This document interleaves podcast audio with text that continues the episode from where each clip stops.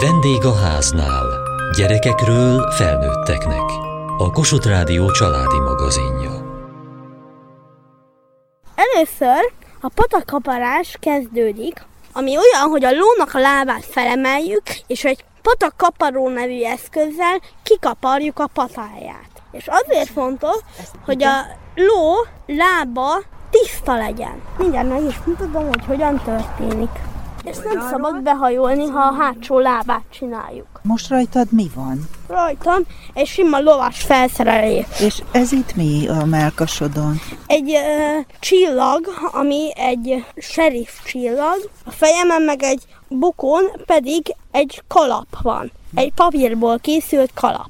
És akkor te mi vagy most? Én egy sheriff vagyok. Most mit húzol a kezedre? A kezemre most egy kaparó nevű tárgyat veszek. Ezzel meg a ló szőrével lazítjuk fel, hogy a kosz, aláment kosz fellazuljon, és utána egy másik eszközzel, amiről mindjárt fogok beszélni, avval kikeféljük belőle a szőrt. Ilyen jól tűri, jól esik ez a lónak? Egyébként olyan a lónak ez, mintha masszíroznák. Te mióta jársz lovagolni? Én tavaly tél óta. És mindig ezzel a lóval még? Nem mindig, mert úgy mindig váltogatom. Először egy apacs nevű lóval voltam. Ő volt az egész lovárdában a legmagasabb ló, de mivel ő már idős, ő nagyon idős, tehát ő rajta már nem lovagolok. Ő a vacs. És a vacs, ő milyen ló? Ő egyébként egy nagyon kedves ló, uh-huh. És mindegyik terápiás ló itt. És az miből derül ki, hogy ez egy kedves ló? Már az alkatából kiderül.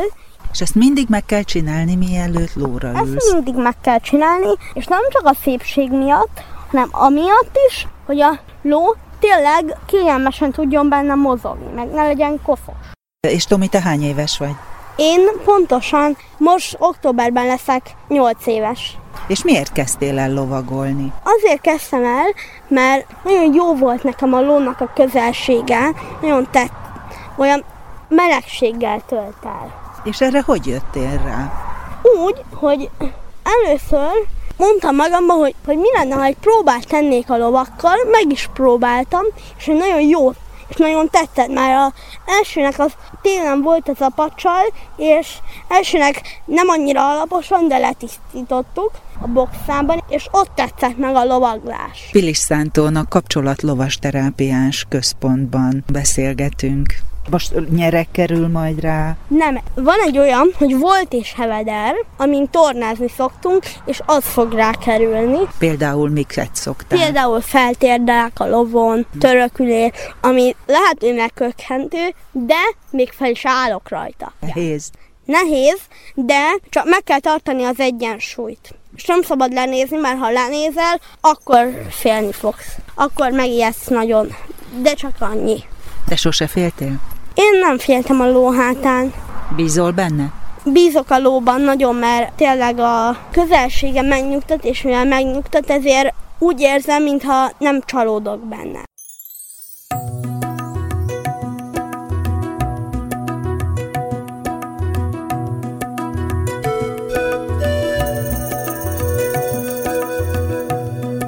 Tomi szülei, az édesanyja és az édesapja, akivel itt a lovaglás alatt beszélgetünk. Miért jöttek el annak idején lovagolni a fiúkkal?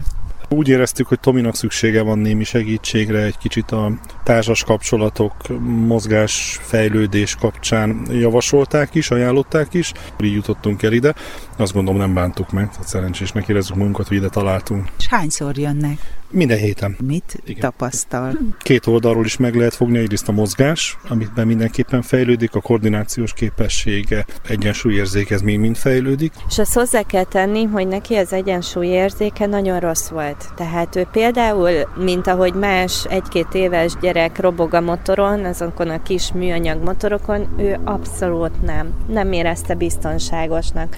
Rollerezni és nagyon későn tanult meg. Tehát minden ilyen nála később ért rá meg az agya. Például csúszdán nagyon nem szeretett, félt a magasságtól, félt a sebességtől. Most már olyan csúszdákon lejön, hogy tényleg már én félek, hogy oda hogy engedhették föl. Úgyhogy például ebben is nagyon-nagyon sokat fejlődött. és részben ez is áttételesen is hat az ő személyiségére, részben pedig a maga a foglalkozásnak a másik oldala, a beszélgetések, az egyéb tevékenységek az együttesen abba az irányba viszi őt, hogy, hogy például könnyebben feldolgozzon egy csalódást, könnyebben kezeljen egy, egy nehéz helyzetet, többet tud beszélgetni egy problémáról esetleg, amit ő érez, akár egy iskolai probléma például barátokkal vagy haverokkal való kapcsolódás. Maga az, hogy az állattal foglalkozik, és egyfajta empátia fejlődik nála, az szerintem ez mindenképpen hozzájárul, tehát nagyon sok dolog van szerintem, ami segít neki ebben. Másodikos, most kezdte a másodikat, és hát elsőben nagyon nehezen vette az akadályokat.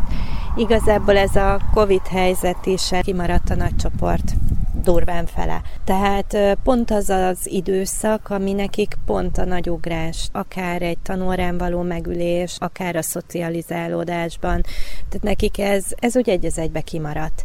És így bekerültek az iskolába, ugye még akkor tartott a Covid, mi nem mehettünk be, tanárokkal, szülőkkel se tudtunk olyan viszonyt kialakítani, mert egyszerűen nem volt kapcsolódás. És hát elég nagy problémák lettek az iskolában pont ezért, hogy nem tudott jól kapcsolódni a gyerekekkel, nem tudott a tanórát végigülni, figyelni, és ezért kezdtünk el igazából ide erre a helyre jönni, és uh, itt valahogy ez az egész közeg, ez a megnyugtatás, ez, ez valahogy tényleg ide jön az ember, és feltöltődik. Tomi eléggé öntörvényű, kicsit hiperaktív, kicsit ez, kicsit az, tehát azért kevert dolgok vannak nála, és uh, ezáltal nagyon jól tudunk most már működni. Nem mondom, hogy nincs hiszti, nem mondom, hogy nincsen megoldandó feladat, de talán könnyebb. Illetve az is egy nagy könnyebbség itt, hogy ugye a lovasterapeuták, pszichológusok is, és vannak szülői konzultációk is, és akkor minden problémát végig tudunk venni. Esetleg a foglalkozás alatt ki tudja beszéltetni a gyerekből, hogy mi az, ami nem jó, mi az, ami, ami ellen ő lázad, mert gyakorlatilag nyolc évesen ő olyan, mint egy kiskamasz, tehát lázad minden ellen, ami kötelező, de így a foglalkozások alkalmával ő nagyon jól ki tudja magából beszélni. Neki főleg nem is a tanulással vannak problémái, mert szerencsére nagyon jó feje van, csak a magatartás, meg így a társas kapcsolatok, de lekopogjuk, tényleg most már több mint fél éve járunk, és nagyon érezhető a változás. Oda pillantok, éppen féltérden, föltérdelt, és széttárja a kezeit a lovon. Ez nem egy, nem egy könnyű feladat, tehát ezt egy pár hónappal ezelőtt még nem tudta volna megcsinálni. Én most se tudnám megcsinálni szerintem. Nagyon sokat fejlődött, tényleg olyasmikat megcsinált, mert a táborban is mutatott ilyen, nem azt mondom, hogy akrobata mutatvány, azért az túlzás, de olyan mutatványokat, amikről elsőre ránéztünk, és úristen, te ezt meg tudod csinálni? Ja, hát igen, Norival megszoktuk ezt is. Ú, de ügyes vagy, tehát hogy azért ezek, ezek jó dolgok, és sokat fejlesztenek nagyon.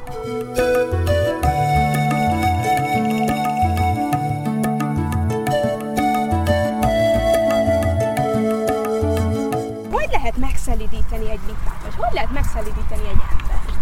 Hogy lehet kapcsolatot teremteni egy emberrel? Amikor beszélgetünk vele, aha, és miről szoktál beszélgetni? Hogyha mondjuk jön egy új osztálytárs, akkor...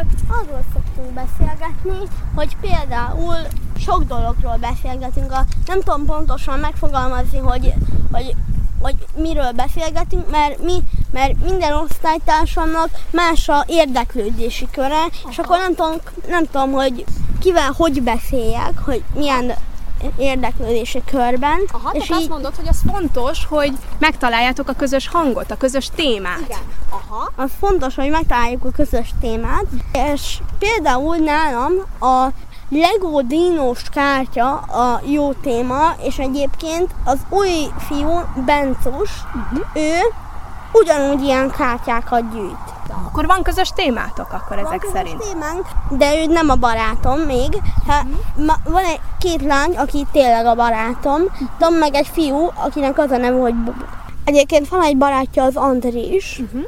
Ő egy kedves gyerek, az Andris, csak egy néha egy kicsikét olyan dolgokat csinál, ami nem annyira tetszik a többieknek. Az egyik gyereknek odaadja a dolgát, a másiknak meg nem. Uh-huh. Az egyik gyereknek oda ajándékozza a dolgát, hogy valamiért a másik gyerek meg oda se adja megnézni. És te melyikbe tartozol, akinek odaadja, vagy akinek nem adja oda? Akinek nem adja oda. Aha. És akkor látom, hogy ez neked ez nem annyira esik jól. Ez nekem nem is annyira esik jól, de tényleg. Hát. És ezt hogy lehetne megmondani szerinted neki? Azt nem tudom, mert, mert soha nem hallgat meg egyébként. Tehát próbáltad már elmondani neki, próbáltam. Hogy... Nem próbáltam, de, de egyébként nagyon nehéz vele beszélni. Mert elzárkózik, vagy mit nem csinál? Nem elzárkózik. Más a témakörünk. Már nekem a dínos kártya, meg a kosárlabda, neki meg a foci. Ja, értem. Uh-huh. Na és mi lenne akkor, Tomi, hogyha ha megkérdeznéd tőle, hogy miért nem szeretné neked odaadni? Mert megkérdeztem, és elmondta nekem, hogy mert félti tőlem. Mert tőlem félti, de mástól nem. Uh-huh. És ez hogy esett neked?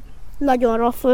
Uh-huh. Pedig te is vigyáznál rá, gondolom. Én is vigyáznék rá. Uh-huh. És mi lenne, ezt megmondanád neki, hogy te ugyanúgy vigyáznál rá, mint a többiek?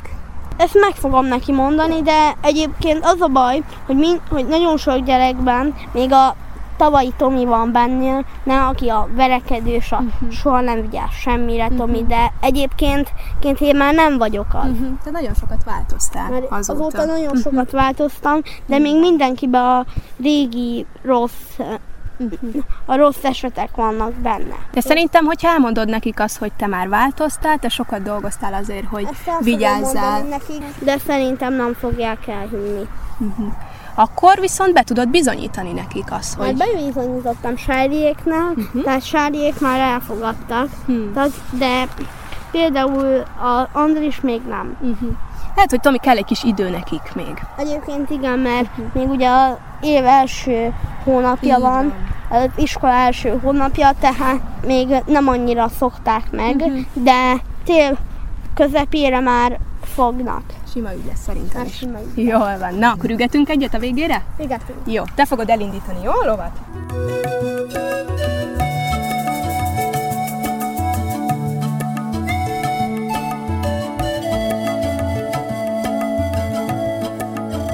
Tomi edzője, Nagy Nóra, pszichológus. Itt mindenféle gyakorlatot csináltak. Tényleg láttuk, hogy áll a lovon, elengedi a kezét. Aztán volt, hogy mit csinált itt ezekkel a színes bábukkal? Hát Tomi most a serifes korszakában van, és most bikákat fogtunk be ezekkel a bábukkal, szimbolizálva a bikákat, illetve, hogy van most neki az életében egy nehézség, hogy az iskolában őt cukolják a többiek, meg néha kirekeztik, és akkor ezzel próbálunk dolgozni, hogy hogy lehet egy közösségben úgy benne lenni, hogy nem agresszióval válaszolni valamire, hanem úgymond megszelidíteni saját magamat, másokat, hogy nyitok az emberek felé, hogy kapcsolódok velük, és akkor ezzel, ezzel próbálunk dolgozni, meg mindenféle stratégiát kitalálni, mert hogy neki még nagyon az az első válasza, hogy, hogy agresszióval lép, hogyha frusztrált, hogyha fél, vagy hogyha vele szemben is agresszióval lépnek fel, és hogy most már tudja azt, hogy nem ez a helyes út, de még azért néha bele-bele csúszunk ebbe a, a dologba, és akkor ezt próbáljuk azt, hogy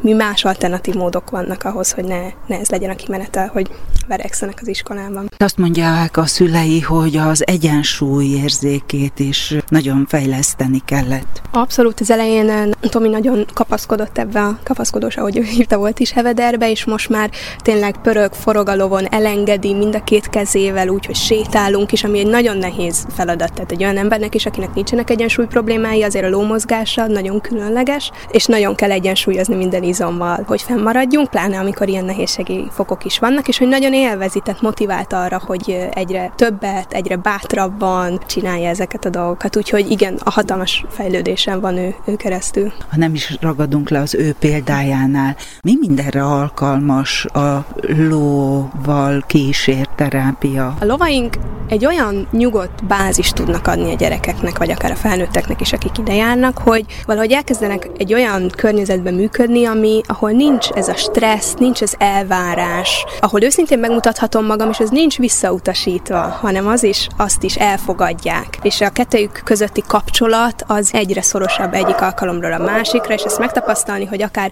ekkora vagyok négy évesként, vagy ötven évesként, de hogy, hogy annyi erőm van, hogy egy ötszáz kilós állat engem válasszon, és engem kövessen, és azt csinálja, amit én szeretnék, úgy, ahogy én szeretném, az egy olyan bizalom, egy olyan biztonság, egy olyan én erőt ad, hogy erre képes vagyok, hogy ezt át lehet vinni az életben való helyzetekbe is, és dolgokra is, hogy, és ha belegondolok, hogy de hát elértem azt, hogy az a ló fusson velem, vagy én indítottam el azt a futást, akkor elérem azt is, hogy a másik gyerek ne verekedjen velem, vagy ki tudjak állni magamért, vagy bármi, amivel problémával szembe találkozik az ember. És maga ez a testközelség, a puhaság, amit említett a kisfiú? Így van, illetve a lovaknak a test hője is sokkal melegebb, mint a miénk, tehát az, hogy hozzábújni egy, egy ilyen nagy macihoz, hogy ők szokták mondani, akár már csak a lábukhoz, mert mondjuk azt érik fel, az eleve oldja a feszültséget úgy, hogy tehát fizikailag is, tehát hogy az izmaink is eleve elernyedtek lesznek, illetve a lónak a légzése is sokkal lassabb, mint a miénk, és szoktuk azt úgymond játszani, hogy utánozzuk a lónak a légzését, hogy ráfekszünk a hasára, és akkor együtt lélegzünk a lóval, és az is egy nagyon meghitt, nyugodt állapotot tud eredményezni, csak az, hogy ott vagyunk a közelében, és lelassulunk arra a szintre, ahol ő van. Mi mindenre használja a lovat ezekben a terápiákban?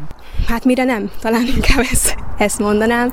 Tényleg még nem találtam olyat, hogy mire ne tudnánk használni, akár a fejlesztéstől kezdve, akár arra, hogy egy, egy kapcsolódási pont legyen köztem és a gyermek között, vagy a felnőtt között. Vannak, akik nagyon nehezen nyílnak meg, nagyon nehezen osztanak meg, tehát hogy eljönnek, hogy segítséget kérjenek, de nem tudják megfogalmazni, hogy mi a pontosan a bajuk, vagy hogy egy idegennek elmondjam azt, hogy most mi a legbelsőbb nehézségem, az nehéz, gyerekeknek is és felnőtteknek is, és van egy jégtörő funkciója is a lónak, hogy a lóról beszélgetünk, de közben nem a lóról beszélgetünk, hanem párhuzamok vannak így az egész hátterében. És hogy hiába azt mondjuk, hogy persze a ló így működik, meg ezért követ engem, de hogy pontosan ugyanezek zajlanak le a való világban, a saját kapcsolatainkban is. Akkor úgy kérdezem, hogy mivel keresik meg? Legtöbben szerintem valahol mindig felfedezhető a szorongás, illetve az, hogy valami az iskolában, a munkahelyen nem úgy történik. Tehát, hogy én szeretnék valamit megmutatni magamból, és ez valamilyen gátba ütközik. És hogy ezt a szorongás oldást a lovakkal, azt tökéletesen lehet csinálni. És ahogy egyre bátorodik, lesz én ereje, meg tapasztalja, hogy mennyi mindenre vagyok képes,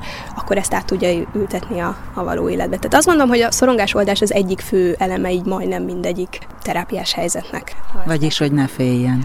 Igen, igen, igen, illetve, hogy már ilyen nyitni inkább azt mondom, mert hogy mindenki fél, és ez tök természetes, tehát, hogy itt se várjuk azt, hogy nagyok ezek a lovak, és hogy nem az van, hogy rögtön bemegyünk, és akkor persze felültetjük, és akkor szegény ott remeg a tetején, hogy most így mi lesz, hanem azon a szinten megyünk, ahogy ő nyitott erre az egészre, és hogy ez a fontos, hogy ő találja meg magában azt, hogy ez nem veszélyes, itt van ez a lány, én, és hogy ő is segít ebben, az állatok és a kutyák, a kecskék, a malac, mindenki abban segít, hogy, hogy én nyitottabb legyek, és meg tudja mutatni, hogy mi van bennem a világ felé.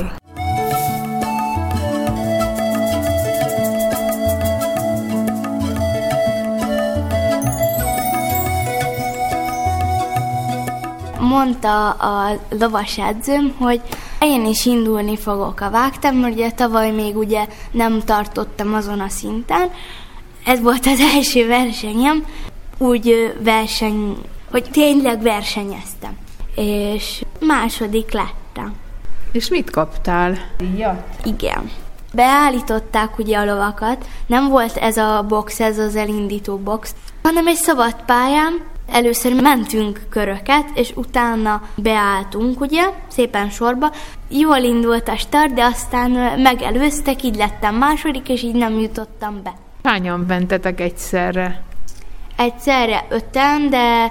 amelyikben én voltam utolsóban, amikor már én hazaértem, láttam, hogy csak négyen mentek, mivel az egyik település lemondta. Mennyire könnyű bevenni a kanyarokat? Könnyű. Főleg lóval. A lovak bírták?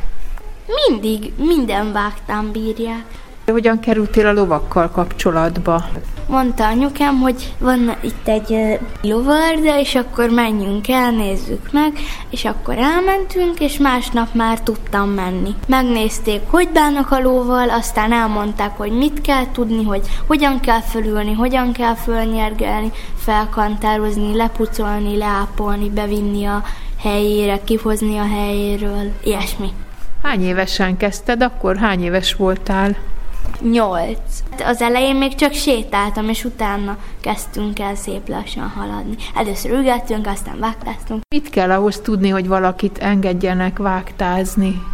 Tapasztalatodnak kell lenni, le kell rajta engedélyvizsgázni, hogy ugye mehess versenyekre, mert különben, ha nincs meg a rajta engedélyvizsgálat, nem mehetsz semmilyen versenyre, mert ugye akkor nem vagy ö, kvalifikált.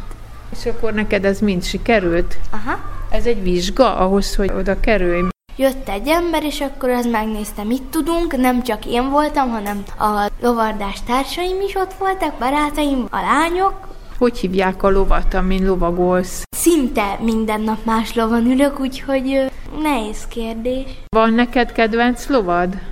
Nincs. Egyformák ezek a lovak? Nem. Az egyik barna, a másik tarka vagy pöttyös szaknyelven, de nem pej, mert a pejnek, most egy kis oktatás, pejnek fekete sörénye és farka van, illetve barna a teste. A lovak is olyanok, mint az emberek, hogy mindenkinek más tulajdonsága van? Ja. Most, amikor én mentem lovagolni egyszer, akkor nem fogadott kedvesen egyik ló. Volt, hogy leestél lóról? Még nem, mert nem adtak uh, úgynevezett hülye ló alá. Mert nem bír magával, meg ágaskodik, meg valamit csinál, de velem még ilyen nem volt. Határozottnak kell lenni egy lóval? Mert megérzi a félelmet. Hát megijed, azt ledob. Mondjuk ezt tudtam, meg mondjuk mások is tudják. Hogy érzed magad a lovon? Jó. Azt csinálja, amit mondok. Hogyan kedveskedsz? Szoktad ölelgetni a lovat? Csak simogatni, beszélni hozzá. Egyet tudok mondani, szeretik, hogyha mozognak.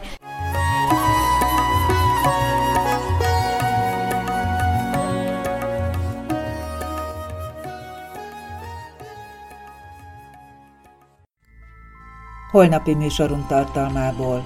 Bátrabb vagy, mint hiszed, erősebb, mint sejted, és okosabb, mint véled.